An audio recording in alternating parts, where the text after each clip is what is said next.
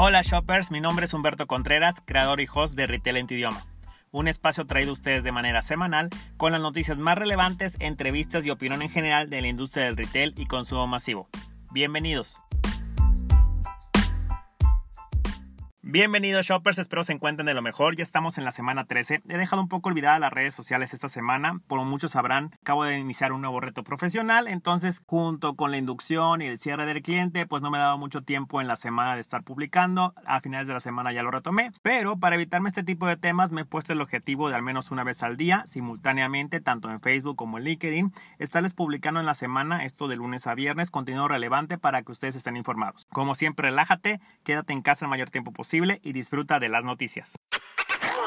Mama Lucha y las mujeres. Las marcas que respetan la equidad de género en su comunicación logran detonar mayor impacto emocional que se traduce en una conexión de marca. Esto lo señala el reciente estudio de What Women Want realizado por Cantar.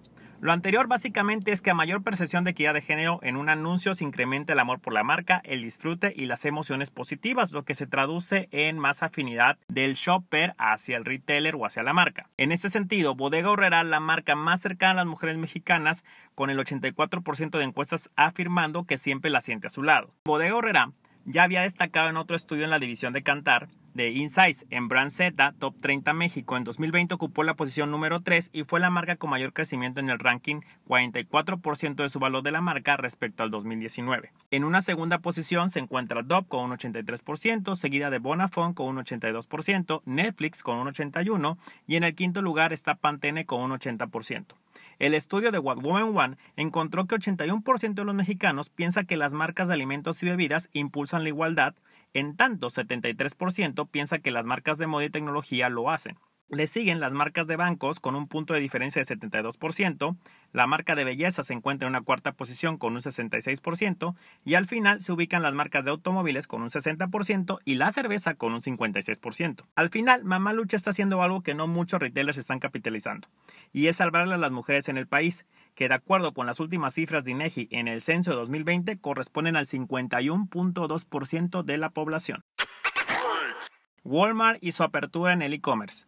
Imaginémonos que estamos vendiendo un producto de manera local, nos va muy bien, empezamos a comercializarlo de manera nacional, empezamos a crecer, pero queremos llegar a un punto en donde queremos vender a un mercado extranjero. Pues hoy en día ya se puede hacer a través de Walmart, ya que abrió el mercado de su e-commerce a vendedores fuera de Estados Unidos. En el mes de marzo, uno de los mayores minoristas en el mundo abrió su mercado a terceros vendedores extranjeros para que puedan vender a través de su plataforma de e-commerce quitando la restricción de tener una dirección física o una identificación como ciudadano americano esto en un intento de cerrar la brecha de competencia que actualmente mantiene contra Amazon y sobre todo para aprovechar la vasta red de fabricantes en el continente asiático, específicamente en el país de China. Walmart busca con esto expandir su mercado donde los proveedores puedan ofrecer sus productos a través del sitio web de la empresa y los servicios que derivan de él, como el cumplimiento y la publicidad. Para los minoristas, los mercados son atractivos porque proporcionan ingresos por tarifas sin el costo de almacenar inventario. Los vendedores también pueden comprar publicidad en los sitios web de Walmart que son compatibles con la nueva plataforma de medios Walmart Connect de la empresa. Y es así como se abren nuevas posibilidades en el retail en el mundo, porque cualquier persona con algún proyecto de negocio hoy en día tiene un vasto océano de oportunidades en un mercado de Estados Unidos con menores restricciones de entrada.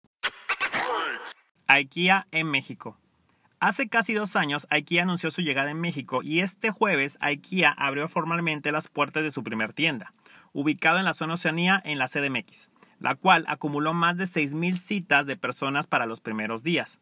Y se preguntarán por qué hablamos de citas. Les explico que como medida de evitar aglomeraciones y contagios por COVID-19, la empresa implementó un esquema de visitas programadas por medio de, su página en Internet. La empresa indicó a Forbes México que registró más de 6.000 citas para los primeros días, cuyo aforo estuvo limitado al 30% de su capacidad. El director de aquí en México, Malcolm Pruse, dijo recientemente que dentro de la estrategia de la empresa en el territorio nacional es tener tiendas en las ciudades más importantes del país, básicamente Monterrey y Guadalajara para finales de 2023. Y precisamente para finales de ese año se espera de igual manera que las ventas en línea presenten el 10% del total de ventas de la compañía en el país. Si alguien ya ha visitado la tienda, por favor contáctenos, nos gustaría saber su percepción del modelo de negocio tan exitoso que está en Estados Unidos como se vive en el país el futuro de retail físico en Estados Unidos. El final de la pandemia se veía como un respiro para muchas industrias que sufrieron con la amargura ante el cierre de actividades. Pero de acuerdo a Bloomberg, hay al menos un sector que la pesadilla no termina pronto, y es en donde estamos nosotros, el retail. Dentro de Estados Unidos se espera que una de cada 11 tiendas físicas en el país dejen de existir en los próximos cinco años. Esto a medida que los consumidores continúan prefiriendo esquemas de e-commerce. La información parte de un reporte publicado por la firma UBS. De acuerdo con esta empresa, se espera que alrededor de 81 mil tiendas de retail físicas en Estados Unidos desaparezcan para el 2026. Los segmentos más afectados para esta evolución serían suministros de oficina, bienes deportivos y agentes de moda y accesorios. Del otro lado de la balanza, las marcas de mejora del hogar, abarrotes y supermercados, así como tiendas de autopartes, serían las de menos afectación. Ahora bien, estas expectativas se podían trasladar a México, que era lo que me rondaba en la cabeza. Acorde a la nota, puede ser viable.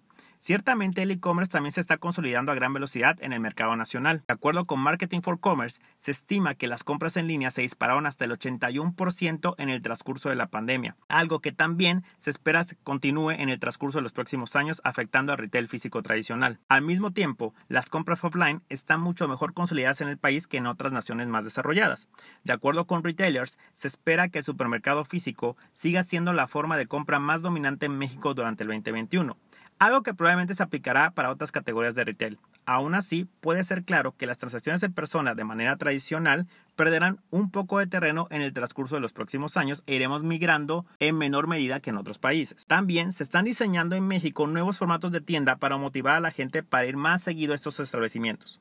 Por ejemplo, desde finales del año pasado, se examina el multiplicar el número de tiendas que hay en México en la parte de otros servicios. Sin embargo, la idea es que sean tiendas más pequeñas de la mayoría que existen hoy actualmente. Esto limitaría la cantidad de clientes que pueden atender, pero su número debería ayudar a cubrir las necesidades de casi todos. Y es así como podemos ir viendo una migración del retail tradicional al retail online en los próximos años.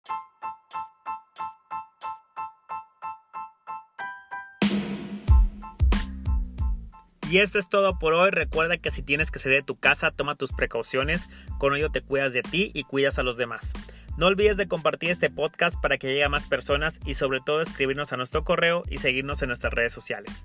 Por último, si uno de tus propósitos en este 2021 es lograr crear o mantener hábitos saludables, les recomiendo que sigan a mi amiga Erika en Erika Inspira.